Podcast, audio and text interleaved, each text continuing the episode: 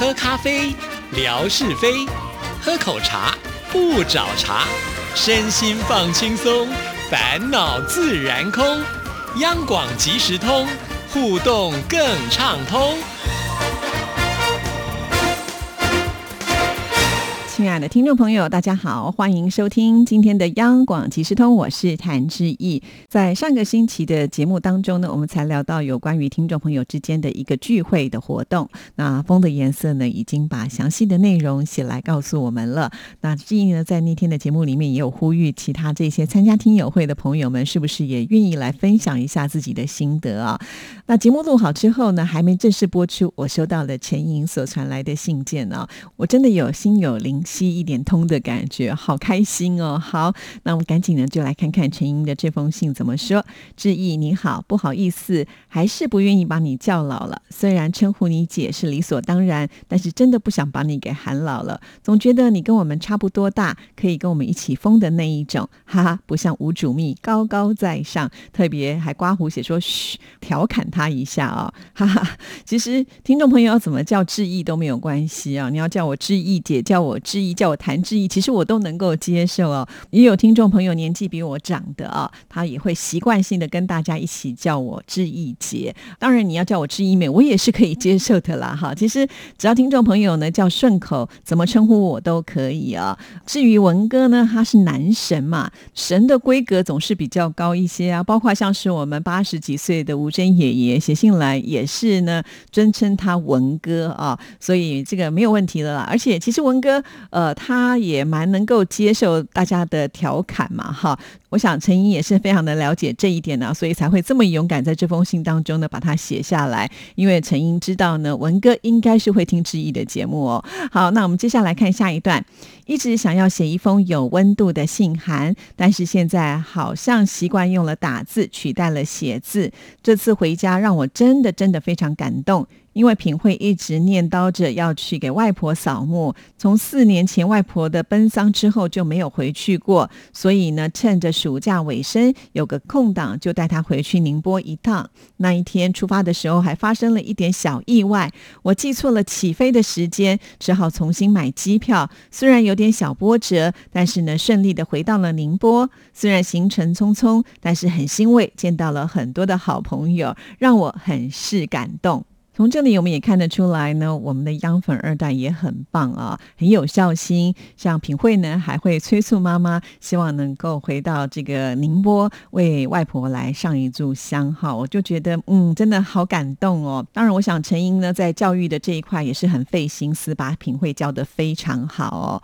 不过听到说把呃这个飞机起飞的时间给记错，倒是挺意外的。一直以来我都觉得陈莹呢是一个头脑很清晰的人呢，没有想到呢。会发生这样子一个小插曲。好，我们继续呢，再来看下一段。这次主要的任务呢，就是跟品慧一起回去给母亲扫个墓，探望我的父亲，然后见见一百岁的外婆，带品慧逛一逛宁波的天一阁和我小时候的居住地月湖，也算是聊聊自己的思乡情怀吧。哇，外婆好棒，一百岁高寿哎。哦，我记得好像小雨丁的这个亲戚呢也是一样啊。我们的很多听众朋友呢家里都有长寿的基因哦。好，我们再来看下一段。很感谢瑞雪在我回高雄的前一天安排了这个聚会，让我很是意外。最远的从江苏无锡赶来的伟东，杭州赶来的杰瑞和云凡。那么多年的听友，虽然素未谋面，只为了“亚洲之声”四个字，大家仍然愿意牺牲自己的假日时间赶过来与我会面。在这里，我要通过致意的节目，谢谢德全、传斌、伟东、杰瑞。云凡、全操，最重要的是要感谢我的两位好闺蜜、好姐妹燕子和瑞雪，因为你们让我感受到这一份浓浓的情谊。大家在一起聊了好多以前听节目的感受，也彼此交换了许多的心情故事。大家很感谢之意，现在能够把我们之前所丢失的这一份情感再度的连接起来，这是多么难得的一件事情。当天晚上，燕子载我去文化广场的十里红妆书店拜会老板。很巧的是，老板也是前广播媒体人。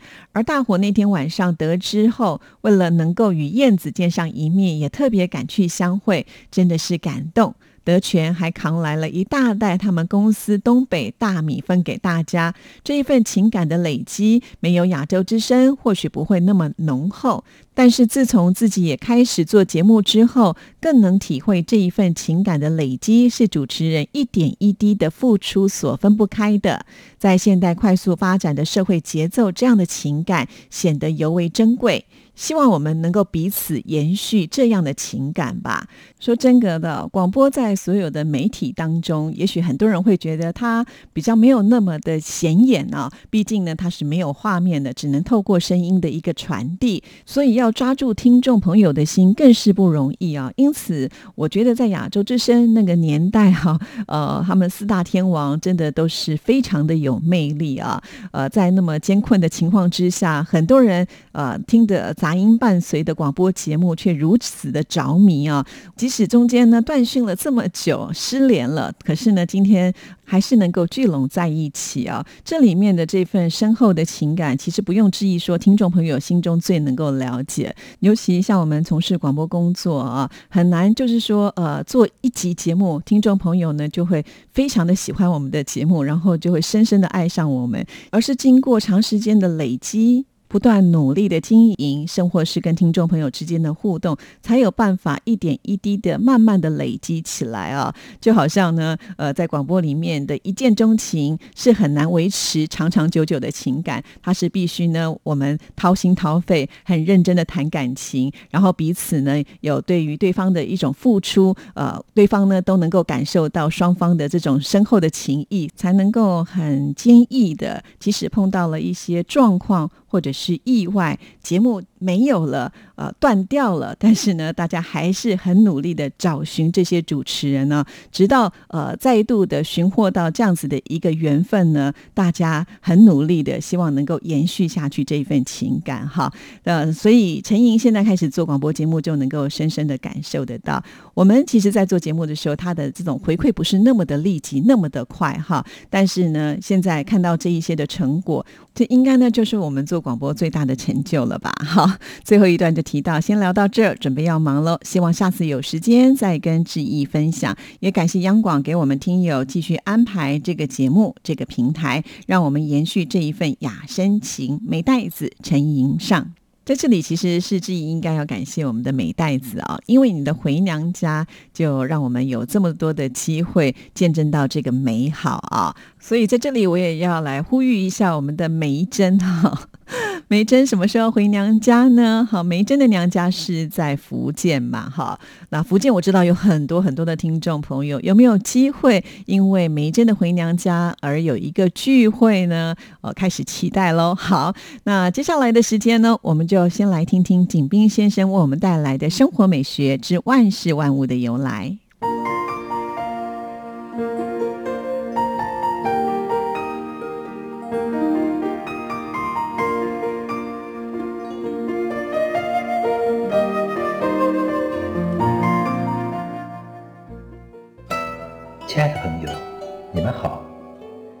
即时通，爱在我心中。刨根问底，探究万事的来龙去脉，追本溯源，了解万物背后的故事。欢迎收听《万事万物的由来》，我是您的朋友景斌。今天我们说说千金小姐的由来。公元前五二二年，伍子胥父兄被楚平王杀害。伍子胥逃离楚国，投奔吴国。途中，他饥困交加，见一位浣纱姑娘竹筐里有饭，于是上前求乞。姑娘顿生恻隐之心，慨然相赠。伍子胥饱餐之后，出于安全原因，要求对方为他的行为保密。但姑娘猛然想起，男女接触。为礼教和舆论所不容，他随即抱起一石投水而死。伍子胥见状，伤感不已。他咬破手指，在石上血书：“尔浣纱，我行乞；我复宝，尔身逆。十年之后，千金报德。”后来，伍子胥在吴国当了国相。吴王调遣晋旅攻入楚国。公元前五零六年，伍子胥掘楚平王墓，其尸编织三百。伍子胥报了大仇之后，又想到要报恩，但苦于不知姑娘家地址，于是就把千金投入他当时跳水的地方。这就是千金小姐的由来。亲爱的朋友，感谢您收听《万事万物的由来》，支持谭志毅，你的心情更美丽。再见。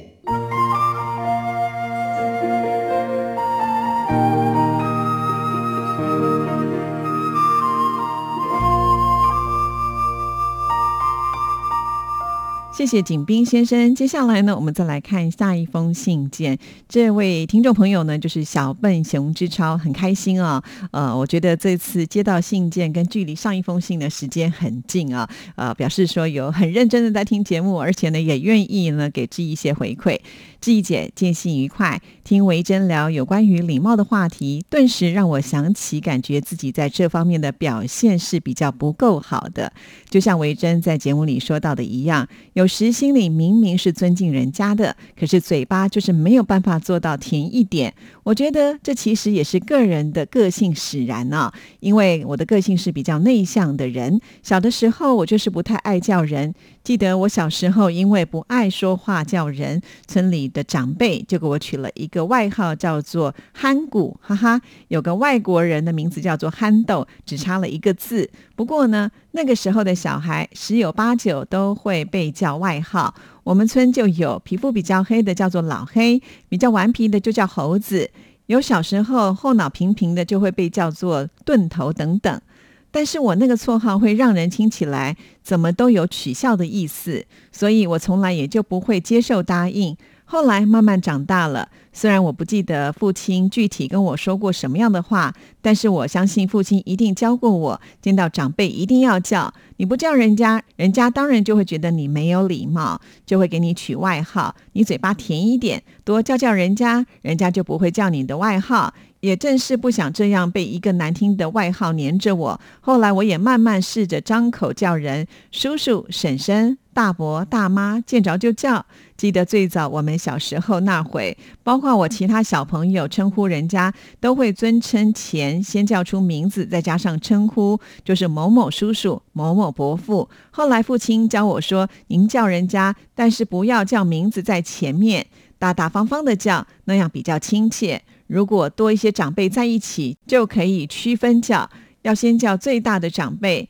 就这样，等我再大一点的时候，我这个外号自然就没有人叫了，甚至也没有人记得了。看到这一段呢，自己也觉得很有意思哦。有些人真的很喜欢帮人家取绰号，也不管呢别人是不是愿意或者是接受哈。那很多绰号其实并不是那么的好听，让我回想到呢，以前我们小时候大家也是很喜欢互相帮忙取绰号啊。有的时候可能会从你的名字的谐音来做一些文章啊，比方说像志毅的名字，就曾经呢被同学叫做贪吃鱼啊，是不是小时候就被人家叫贪吃，所以长大了以后呢？真的是有点贪吃哈，还有呢，就是把我的名字倒过来念哦，谭志毅就变成易志弹，对不对？那听起来就有点像一直弹，好，一直弹钢琴之类的这样的情况。不过呢，这个维持的时间并不久，因为呃，到了国中之后呢，就再也没有人提起这样的事情了，因为毕竟比较长大了，就不会这么的幼稚吧，哈。还有刚才呢，小笨熊之超就说，在他们村子里面有那个头呢睡得比较平一点的人，人家就叫他钝头啊。这让我想到我小时候，也就是我在。被人家取绰号的那个时代，好，我有一个同学呢，也是一样，他就被人家取为叫做扁头，哎，直到我们前几年啊，开了一个小学同学会，呃，我们的另外一位同学就说，哎，今天怎么扁头没有来？你知道那个绰号好像记得都还比本名来的更牢固啊！当下我心里就在想啊，那个扁头如果真的有来啊，听到这一段的话，不知道他是该高兴还是觉得很生气啊？好，这就是呢有关于绰号这个部分。但是呢，也从这封信的内容当中，我们就发现小笨熊之超是一个调整自己很快的人。一开始可能是个性害羞啊，不愿意呢多开口啊，怕接触陌生人。但是经由爸爸的这个教导之后呢，就不断的修正。啊，到最后连这个绰号都消失无尽了。所以呢，我觉得小笨熊思超真的是很棒哦。当然，我觉得您的爸爸也是呃随时的在做这个生活教育啊，这也是一个很重要的。我觉得有的时候生活教育甚至更重于一些知识上的传递呢。哦，好，那我们继续呢，再来看下一段。其实一直到现在，我妈妈还是会经常的教导我。回到村里，要是遇到长辈，一定要叫人家。我妈妈说，拿她自己打比方，若是遇到晚辈，会主动叫他，有被尊重的感觉，她心里会觉得很愉快。因为后来我也习惯了叫人，村子里所有的长辈，只要遇到我，都会很主动热情的叫他们，有的时候还会聊天。也正是因为有这样子的一个习惯，让我在村里还是蛮受欢迎的。后来我想想也是，其他长辈他们的儿女们也不是经常在家，加上我们也是他们看着长大的。在我们差不多同年龄段的人当中，我回家的次数还算是多的。有好多人都是年初就外出，年尾才回，在家待的天数呢都不超过十天半个月。所以只要我回到村里，他们呢也会很热情高兴，就像是看到自己家里的孩子是一样的。印象最深刻的就有一次，我和爱人一起回了村里，刚到家门口，和我家同一排的邻居，他们家门口刚好有几位村里的长辈在聊天。大妈看到我们，就叫了一声“小燕”，来来来，过来坐会。然后呢，就起身迎上前来。我爱人也爽快的答应了，一声就走过去。然后大妈就用手搂着我的爱人的肩膀，有说有笑，一起走过去。我们的嘴不一定要多么的甜，话不一定要多。不管是熟人还是陌生人，也不要管对方是长辈或者是晚辈，只要您和对方说话时能够用真诚的语气表达出足够的尊重，自然你也会受到同等的对待。哇，看到这一段呢，我就觉得，嗯，这其实就是我们传统的一种人情味嘛，哈。现在在都市生活，跟邻居其实都不是那么的熟悉，即使照面，呃，能够打声招呼的，我都觉得算是比较有礼貌。有些人甚至就觉得好像是陌生人一般，哈。即使见了很多次面，也不愿意呢挤出一丝的笑容。所以有的时候我也会很怀念我小时候住在眷村里面，也是如此啊。如果妈妈不在家，肚子饿了，你都可以到邻居家去吃饭，那都是很正常的事情啊。哇，这个小笨熊之超的信件让自己勾起了不少的回忆。好，我们再来看最后一段。前几天冠佑哥来节目当中有提到蛮多的话题，我也是很想跟帖想聊，但是由于时间的关系，我只能说一说。我听到冠佑哥节目中有提到我们都很想念的人，也就是秘境神探纯哥，总能够发现找到好玩的地方。文哥在前两天的微博文中也有提到听友们的呼喊，希望淳哥能够回来央广即时通才会更圆满。很巧的是，星期五您在针锋相对单元当中也有聊到淳哥讲过的小故事，在这里我想要对淳哥说，我也想您了。我们都想您了。最后，我想说，不管央广即时通有没有入围金钟奖，我们依然会爱央广即时通久久。哇，非常的谢谢小笨熊之超啊！纯哥的这一段呢，当然最好还是大家直接呢 email 给他，因为我不知道他会不会听节目啊。那我跟他说，他一定会觉得，也许是我自己编的，说不定哈。他的 email 信箱是 n i r at r t i 点 o r g 点 t。W 哈，我想呢，找我们的听众朋友灌爆他的信箱，我就不相信他不回我们央广即时通哈，就要看大家的这个力量是不是能够团结强大哈啊，写到他回到我们央广即时通的节目为止哈。那接下来呢，就是要聊有关于呃央广即时通跟金钟奖的缘分啊。老实讲啊，一个二十分钟的听友信箱的节目内容，要去报名金钟奖任何的一个奖项来说，我都觉得好像不是这么的适合啊。其实说。到参加金钟奖，这一个人也有算是蛮长的一段经验了。从我第一年开始做广播以来，我好像都在参加比赛哈。这中间呢，恐怕也只有休息一两次而已吧。哈，我自己也算不清楚我参加过几届，也没认真统计过呢。我到底入围了多少项目跟次数哈？那只有比较清楚的就是你有拿到六座的广播金钟奖，因为毕竟这个呃数字呢比较小一点，会比较容易记得。所以我参赛的。经验应该算是丰富的啦，哈，在这里面我也有一些心得哈，所以我也想留到也许在未来的节目当中呢，好好的跟听众朋友呃这个说明一下哈，因为毕竟呢我也在做这个金钟奖的入围的系列报道嘛，对不对？那我自己就也可以访问我自己一集，今天时间不够就留到下次吧，祝福大家，拜拜。